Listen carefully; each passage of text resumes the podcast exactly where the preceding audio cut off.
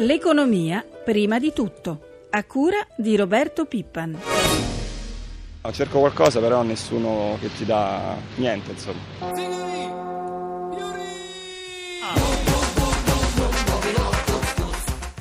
Non, non- non rispondono, quindi tu mandi curriculum, porti a mano oppure mandi mail, ma niente. Anche uscire e fare- farsi una pizza normalmente con gli amici o cose del genere, ma io ti dicono andiamo a fare una gira fuori porta, non lo puoi fare perché sai che hai altre spese.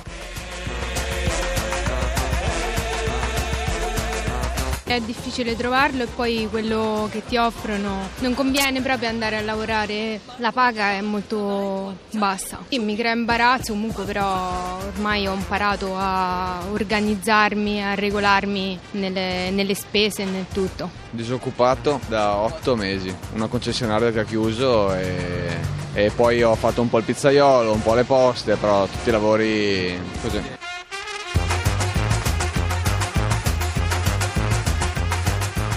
Tanti ragazzi, storie diverse, ma un elemento comune, il precariato. Buongiorno da Marco Sabene. In queste testimonianze non è stata mai pronunciata esplicitamente la parola lavoro, ma è quello che tutti ovviamente cercano. Si parla di speranze e sogni, ma spesso sono dure realtà nella maggior parte dei casi.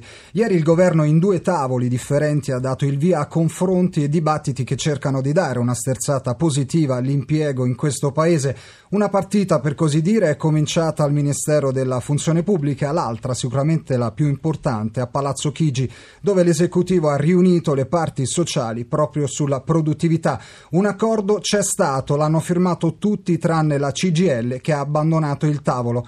Questa mattina ne parliamo con Giorgio Santini, segretario generale aggiunto della CISL. Buongiorno segretario.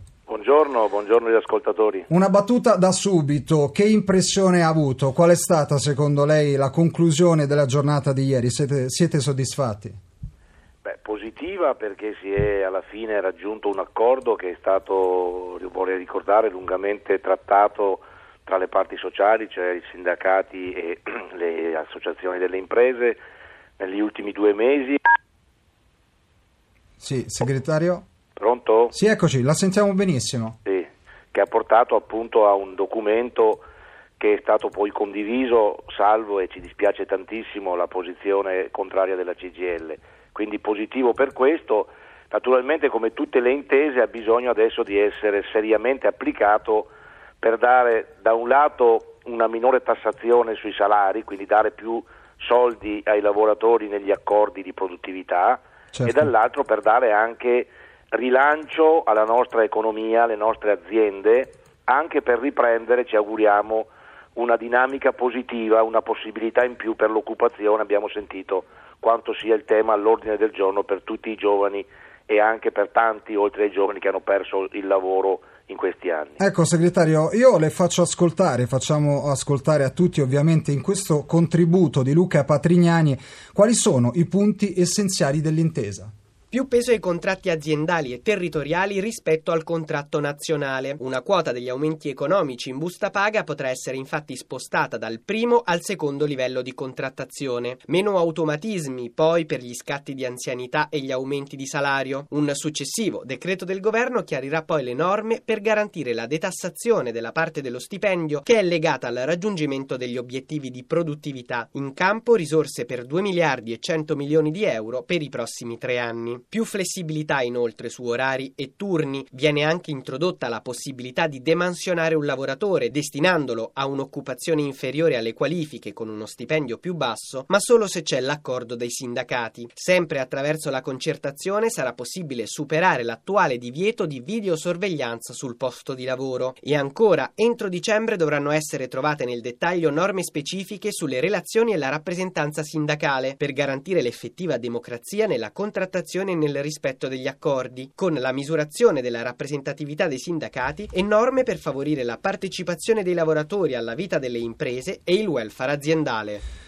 Segretario, il Presidente del Consiglio Monti ha apprezzato il duro lavoro fatto da tutti e il Ministro per lo Sviluppo Economico Corrado Passera ha parlato di accordo concreto. Forse neanche voi pensavate che si potesse arrivare ad, una, ad un'intesa così, da subito.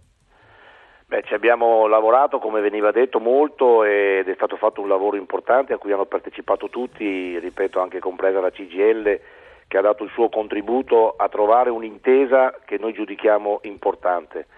Eh, è importante che il governo condivida questo, al governo abbiamo chiesto che le risorse siano eh, stabilizzate perché c'è stato in legge, in legge finanziaria un andirivieni anche sui numeri, quindi che i numeri siano certi e soprattutto che venga definito entro l'anno eh, le modalità attuative perché spesso poi le attuazioni sono sempre problematiche in modo tale che dal 1 gennaio del 2013 possano scattare queste eh, detassazioni per i salari. Ci sono anche 2 miliardi, ricordiamolo segretario, 2 miliardi di euro a disposizione? Sì, sono 2 miliardi,1 e significa concretamente, vorrei dirlo anche agli ascoltatori, che in pratica eh, su questa parte del salario contrattato a livello aziendale o territoriale la tassazione invece di essere ad esempio il 27 o il 34% che è l'aliquota che si applica in genere è del 10%, quindi ogni 1000 euro ci sono ad esempio 170 euro di eh, vantaggio concreto per il lavoratore, in questo sta la concretezza dell'accordo e anche la volontà con l'accordo di diffondere la contrattazione di secondo livello che è abbastanza diffusa ma non arriva a tutti i lavoratori con questo accordo e con l'impegno anche a utilizzare una parte degli aumenti contrattuali a questo fine si punta ad estenderlo il più possibile in, tutte, in tutti i luoghi di lavoro per far sì che ne abbiano un vantaggio, ripeto, i lavoratori e anche lo sviluppo delle imprese. Ecco, ancora in una battuta, segretario, immagino che entrare nelle vicende altrui non sia mai facile, ma la sua impressione sul ruolo della CGL qual è? La leader Susanna Camusso ha dichiarato che questo accordo, questa intesa accelera la recessione e non firmeremo neanche in un secondo momento. La uh, segretaria fa anche riferimento alla possibilità per le aziende di demansionare un operaio pagandolo meno e ovviamente dopo un accordo con il sindacato, è così? Ma guardi, è difficile appunto parlare delle decisioni altrui che sono sempre legittime, certo. però eh, io dico tre cose rapidamente. La prima, io ho fatto parte del negoziato anche in tutti i passaggi diciamo, tecnici ed è eh, davvero curioso, eh, purtroppo anche per me eh, mi dispiace tanto, che la CGL che ha partecipato attivamente fino anche alla stesura dei testi, che adesso vengono come dire, ritenuti sbagliati, alla fine poi abbia dato un giudizio così, così negativo. Giudizio che a mio avviso non è fondato perché non c'è pericolo, lo dico proprio apertamente, direttamente, non c'è nessun pericolo di riduzione dei salari, anzi l'accordo cerca una strada possibile e concreta per dare una, un aumento dei salari attraverso la detassazione e la diffusione della contrattazione aziendale. Assolutamente. Da ultimo sul demansionamento, una bruttissima parola che non c'è nell'intesa, c'era nelle idee originarie delle imprese che il negoziato, anche col contributo degli altri sindacati, in una prima stesura potremmo ha dire, permesso segretario. di cambiare. Sì. Cosa si dice nell'accordo? Si dice che questa materia, che finora è solo possibile trattare attraverso la legge, nel caso la legge cambi si potrà anche trattare non attraverso accordi individuali tra l'azienda e il lavoratore, ma passando dalla contrattazione collettiva.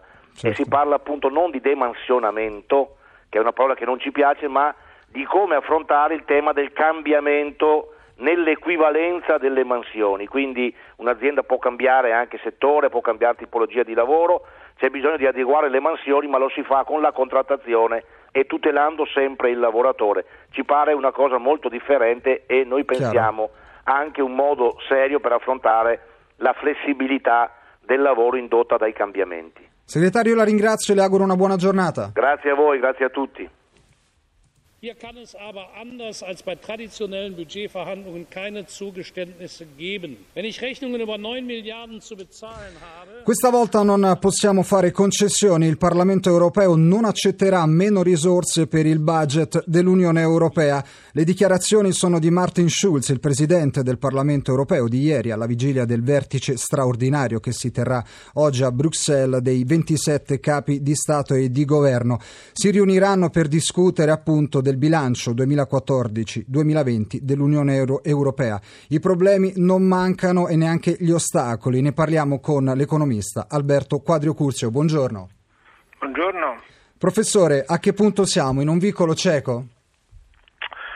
situazione è molto complessa perché a mio avviso Van Rompuy non ha esercitato adeguatamente il suo ruolo di Presidente dell'Unione Europea e nel caso specifico con riferimento all'Italia che è sempre stata da molti anni un paese che ha più contribuito all'Unione Europea di quanto ha ricevuto dall'Unione Europea, la situazione si configura come molto preoccupante perché potremmo avere un taglio soprattutto su quei contributi all'agricoltura eh, che per noi sono essenziali abbastanza significativo. In altre parole, eh, nel 2011 l'Italia dovrebbe aver contribuito per circa 14 miliardi sì. e credo che non abbia ricevuto più di 9 miliardi e mezzo. Uno dei maggiori contributi tra le altre cose. È uno dei maggiori contributi e non perché si debba avere un pareggio tra quanto si versa e quanto si riceve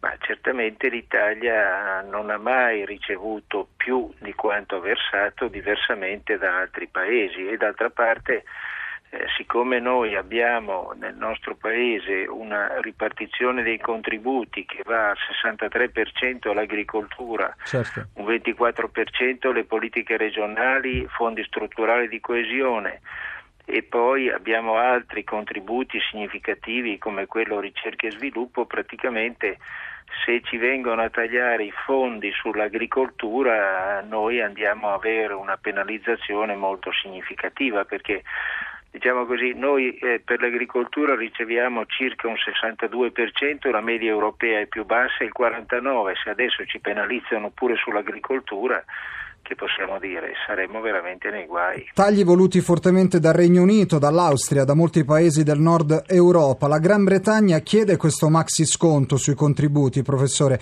e in qualche modo il Regno Unito, secondo lei, ci sta facendo pagare la Tobin Tax, la tassa sulle transazioni finanziarie? Il primo ministro Cameron lo aveva ampiamente annunciato. In una battuta, professore.